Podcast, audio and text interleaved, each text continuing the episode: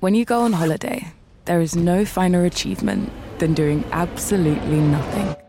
Nothing on the beach, nothing by the pool, walking kind of nowhere, and chatting about nothing. As an Expedia member, you can save up to 30% when you add a hotel to your flight. So you can have a bit more money to go out there with great ambition to do absolutely nothing. Expedia, made to travel. On the Dershow, Show, you've heard me attack extremists from the left like Ilhan Omar for her just the Benjamin's baby and other anti Semitic comments. Well, today I am going after the extreme right. What's fair is fair.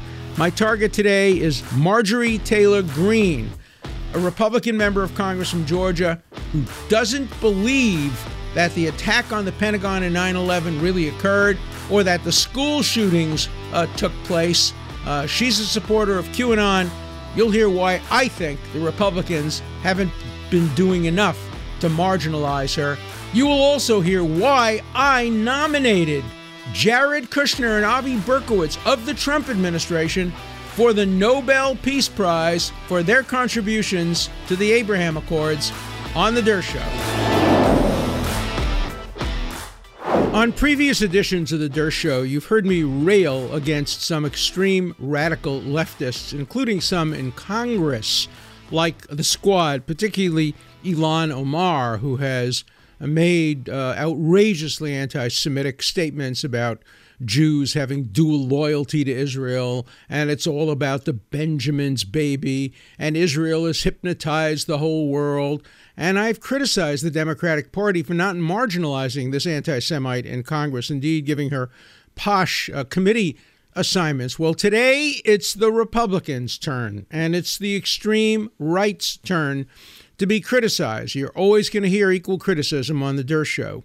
So today, my target is Representative Marjorie Taylor Greene. You may not have heard of her. She has been recently uh, elected to Congress from a very conservative district of Georgia, the same state that elected two liberals, uh, one of whom I was strongly opposed to, the Reverend Warnock, because he too made statements that I regarded as un American and uh, anti Semitic.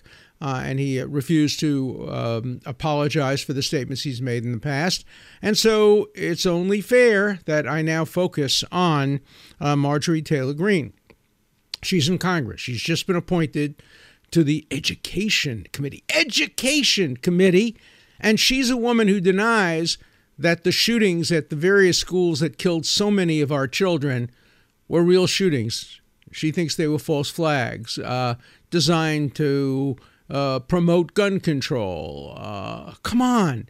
People died. People are grieving. Families lost their children. And she's out there suggesting that maybe it never happened. I mean, what is she? a denier? I mean, this is just outrageous for her to make statements like that. And it's not the only thing she's said. Um, she remember the, the the great horrible fires in California uh, that killed so many people and made other people homeless. Well, she knows. She knows where it came from. It came from laser rays from outer space uh, concocted by the Rothschild family. You know, the Rothschild family, the protocols of the elders of Zion. They control the world. Their hands are in everything. They started the Napoleonic Wars. They started the First World War. They started the Second World War. The Rothschild family. They are trying to destroy our country by sending laser beams to American forests to burn them up. This is a member of Congress making those kinds of statements. It, it doesn't stop there. Um, she uh, uh, doesn't think that 9 11 really happened. 9 11.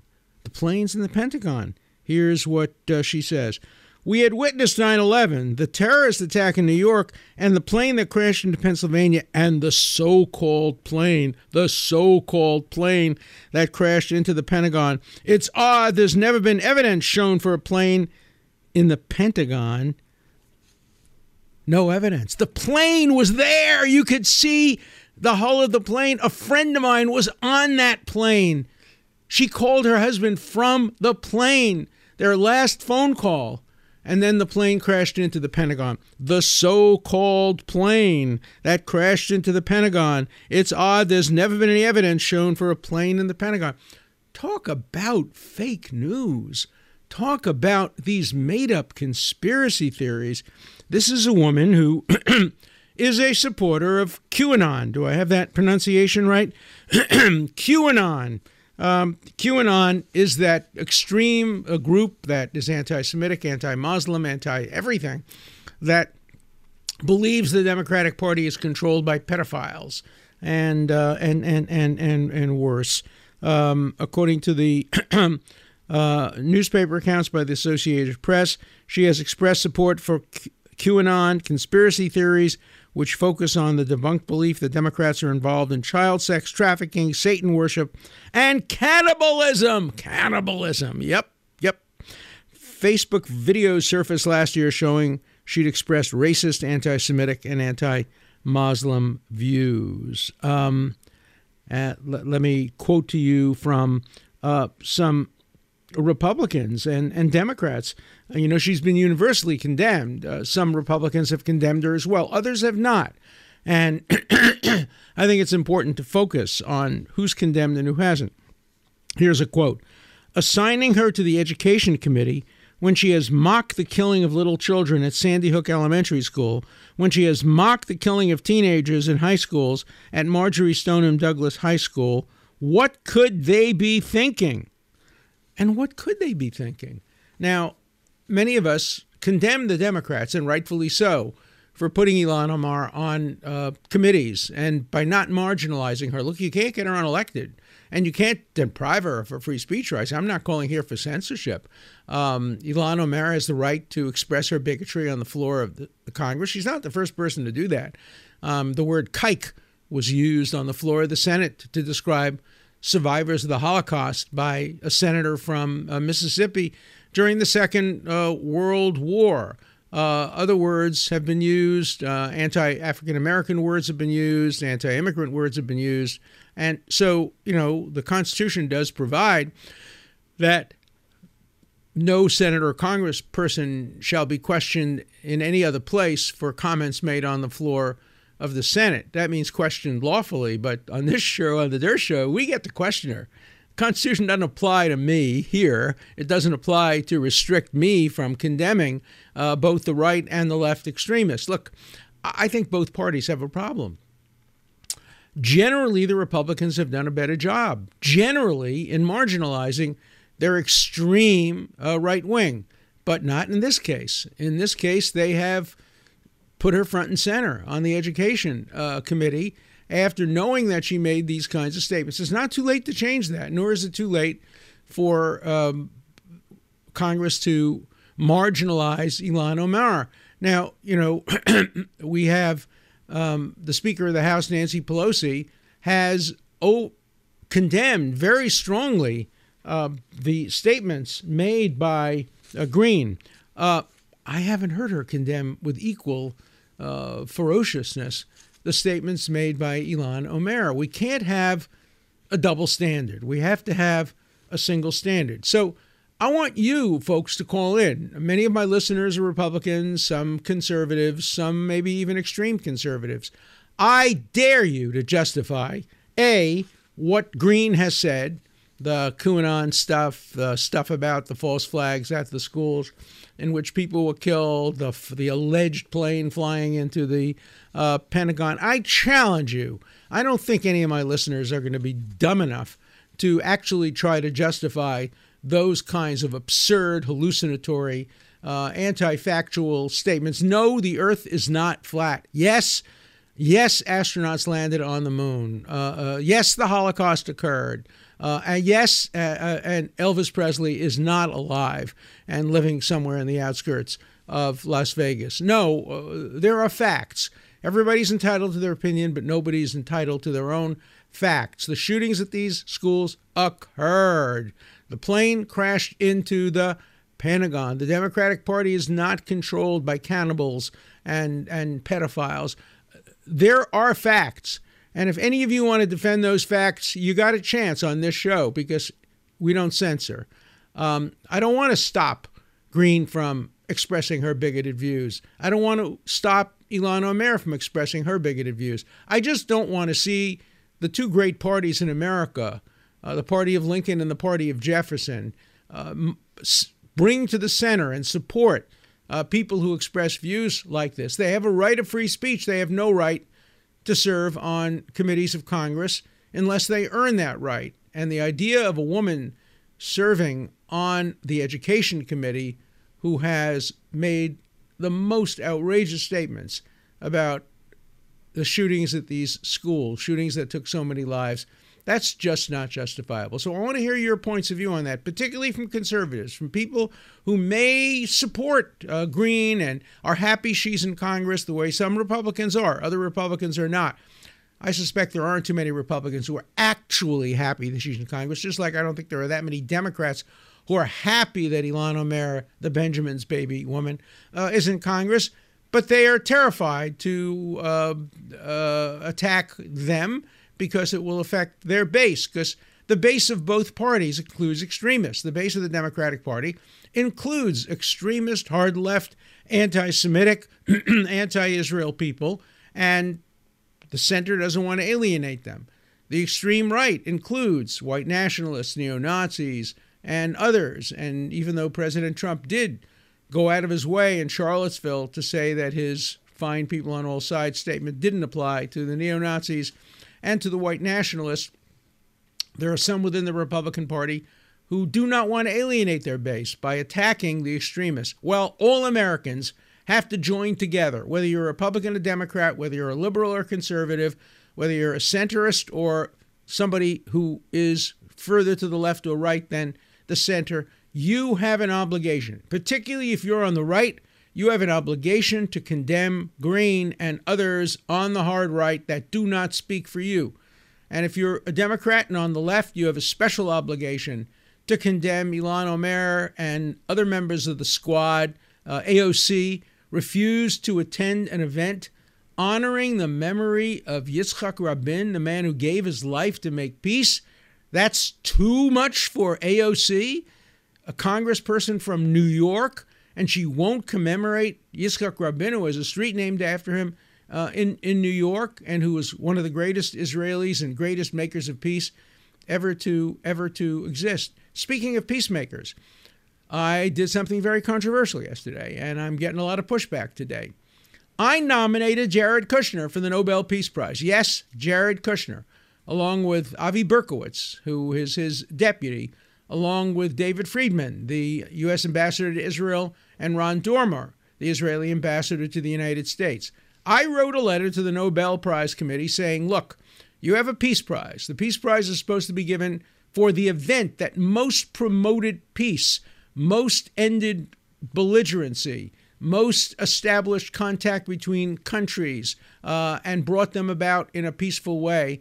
And I said there was no event this year that fit those criteria better than the Abraham Accords. The Abraham Accords, which resulted in normalization between Israel, the United Arab Emirates, Bahrain, Sudan, and now emerging um, uh, Morocco. Soon it may extend to Saudi Arabia. Um, that hasn't happened yet, but we'll see if it does. It may extend to other countries in the Middle East, particularly as Iran is flexing its nuclear muscles and moving closer to having a nuclear arsenal, something Israel will never allow it to do.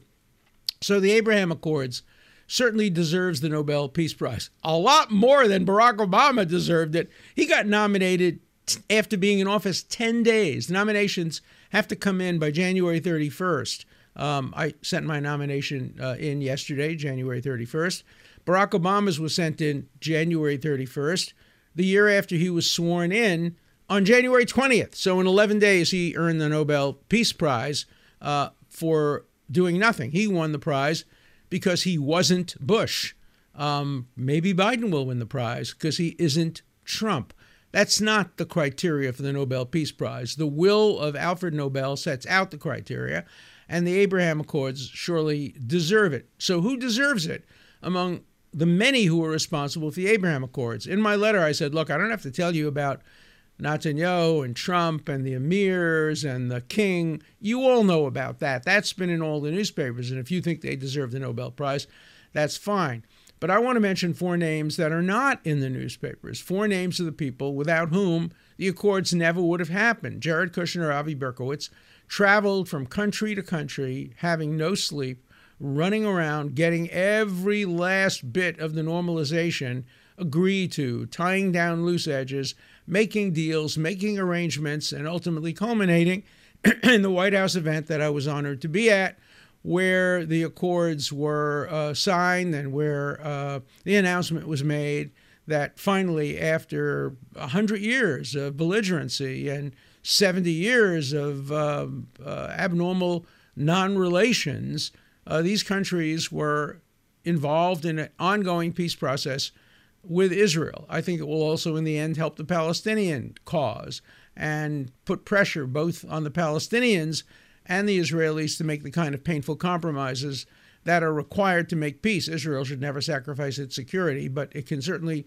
do more than it's doing to extend the olive branch of peace, particularly with regard to the West Bank uh, settlements. Uh, I'm a big supporter of the two state solution. I know many on the right are opposed to that. Hey, that's my view, and I think this will help it. And I do think giving the Nobel Peace Prize to the people who arranged the Abraham Accords would do two things. First, it would solidify the Accords. It would make it impossible for those within the Biden administration who may oppose the Accords or question them or have doubts about them. It would make it harder for them to pull back from those accords. By the way, I don't think the Biden administration is going to pull back from those accords. I think that uh, they're moving in exactly uh, the right direction, and I think the Biden administration will further those accords. But you should read my emails this morning I've been called a Nazi for supporting uh, Kushner and Berkowitz and the others for the awards. I've been told that my 15 minutes is up. I should just disappear. Um, you know, over and over and over again. Attacks on me. Why? Not a single one of the emails or messages gives a substantive reason against my nominations. None. Just name calling.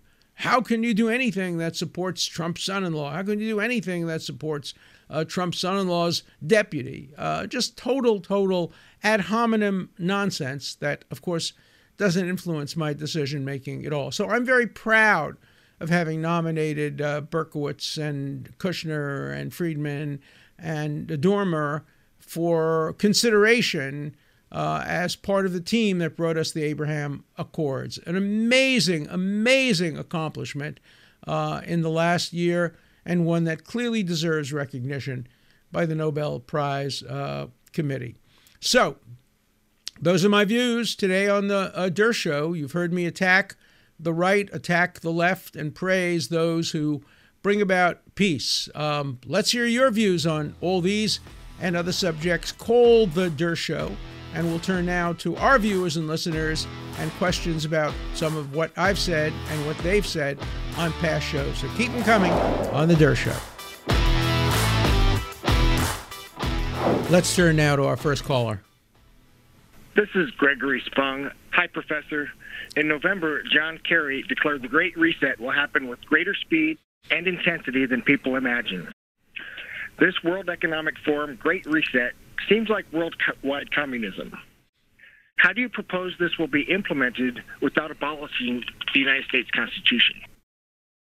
First of all, communism is dead. It only exists in the mind of uh, a few dozen professors at American and European university. There's no communism left. Even China is no longer communist. It's a capitalist, aggressive, free market uh, country with tyrannical aspects, but it's not communist. Uh, maybe Belarus has a little bit of remnant of communism, and maybe Cuba, two failed economies. Uh, but we have nothing to fear from communism in the world today. Uh, globalism is a very different issue, and clearly the Biden administration is going to be a lot more globalist than the Trump administration. And there are advantages and disadvantages to globalism, America First doesn't always put America first in a world that is as interdependent as ours is. So let's keep an open mind, wait to see what specific aspects of globalism are adopted by the Biden administration, whether they're good and bad for the world, whether they're good or bad for the American people. Hello, this is John Romano from Miami Beach, Florida.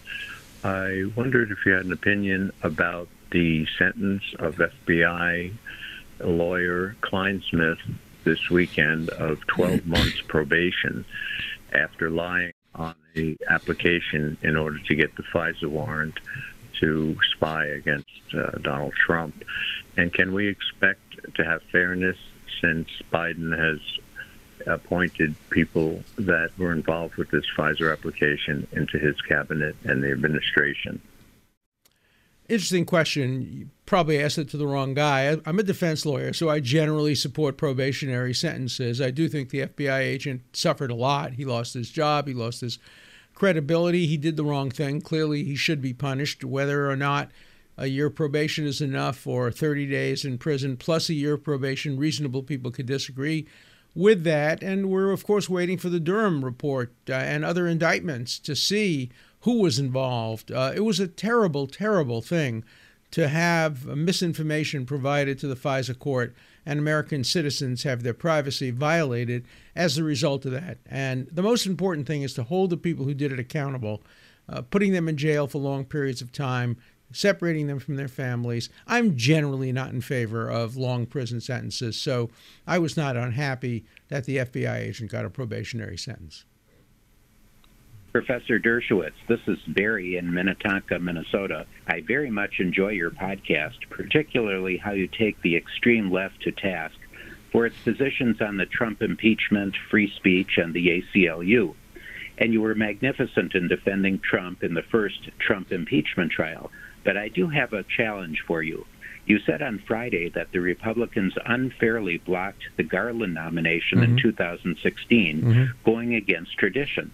Yet Mitch McConnell defended the Republican position in blocking Garland in, in 2016 while pushing the Barrett nomination in, two, in 2020 in this way.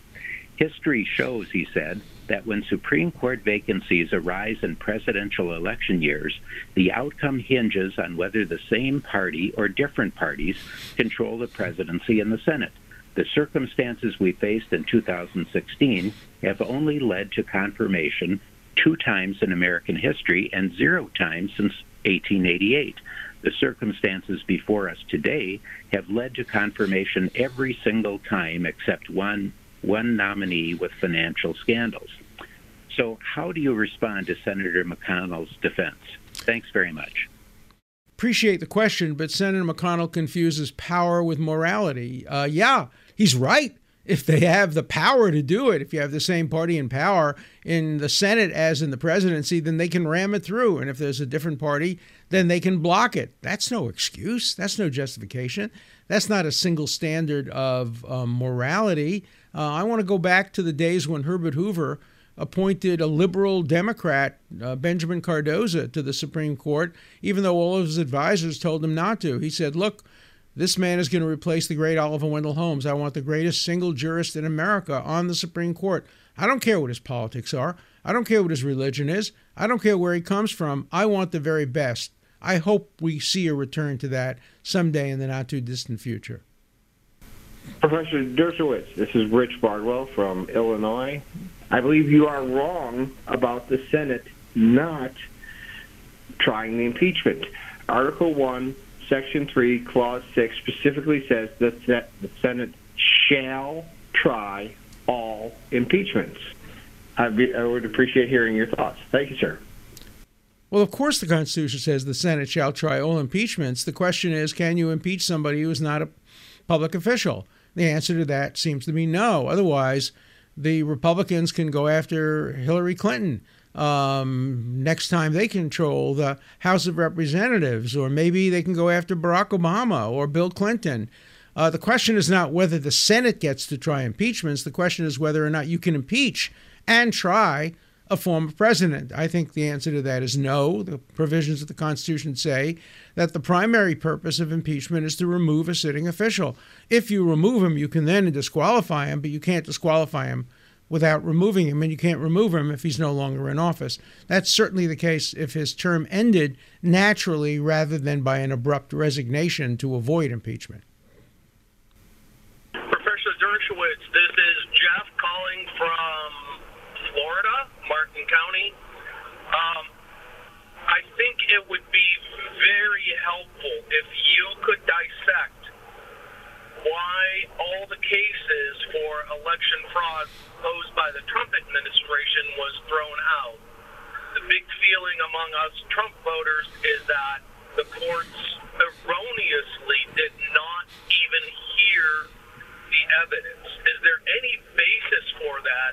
If you could dissect state by state what those cases were and the reason for their dismissal, I mm-hmm. think it would go a long way to helping quell the anxiety we have that the election was stolen. And I can't thank you enough for putting this podcast on. I think it is absolutely great for America and great for the Constitution. Thank you again. Well, thank you so much for your kind words. I'll go over two states. We don't have a chance to go over all of them. In the Texas case, Texas and a number of other states brought a very creative challenge directly to the Supreme Court. Very creative, very original. That is, the state itself brought a case to the Supreme Court saying we in Texas were deprived our citizens of their rights by having false counting of votes in other states. It was very interesting, very creative. The Supreme Court turned it down not on the merits, but on standing grounds, saying that Texas did not have the right to bring that lawsuit. And all three justices appointed by President Trump agreed with that decision.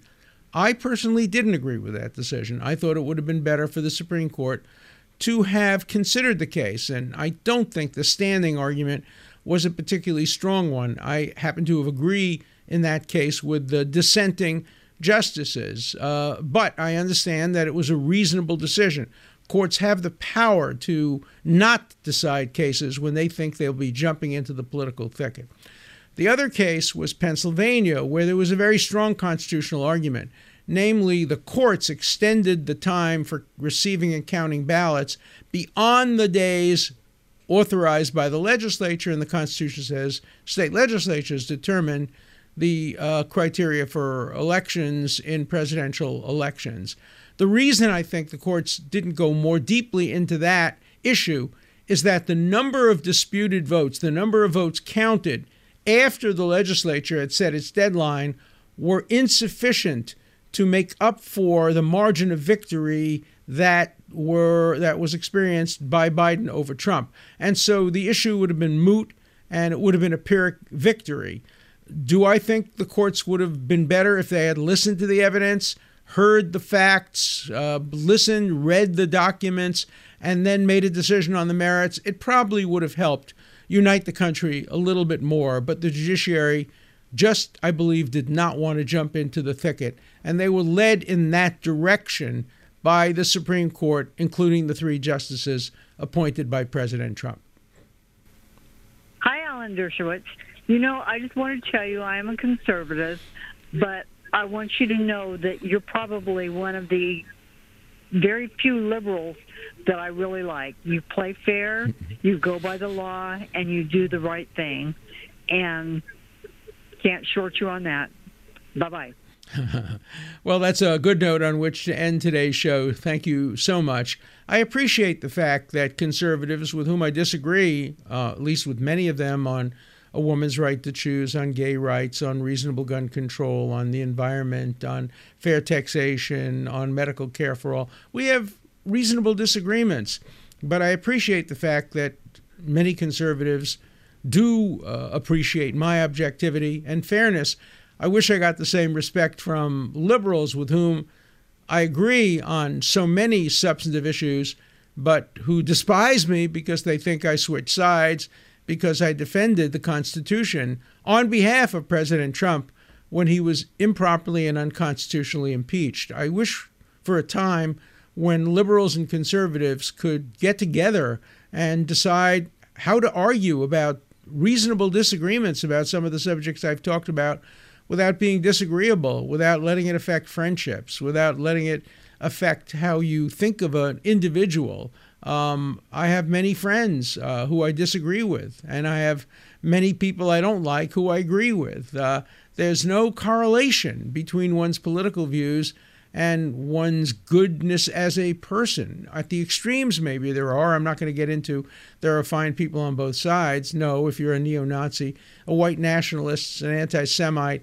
anti-Israel, anti uh, everything decent, I, I don't think you can deep down be a good person. But when you eliminate those extremes and you separate, you know, reasonable conservatives, reasonable liberals, we have a lot in common. We love our country. We love debate. We love freedom of speech. Let's let's agree on the basic principles that have made America the greatest country in the history of the world. Uh, you'll hear more from me and uh, these issues on on the Dershow. Show, but continue to please call in. I love your calls. The Dershow Show and you're the wits that completes the Dershow Show wits. So please, more calls, more comments. You don't have to agree. Call me about what I said on today's show or past shows or anything that's on your mind. Looking forward to hearing you on the Dershow. Show. An important part of the Dershow Show is your voice, your questions, your comments. Please call 24 7. The number is 216 710 0050. Keep your comments short and to the point. Again, the number for you to call 24 7 is 216 710 0050. Hard questions, criticisms, everything's fine. Just keep your questions short, and I'll answer them all on The Dershow. Show.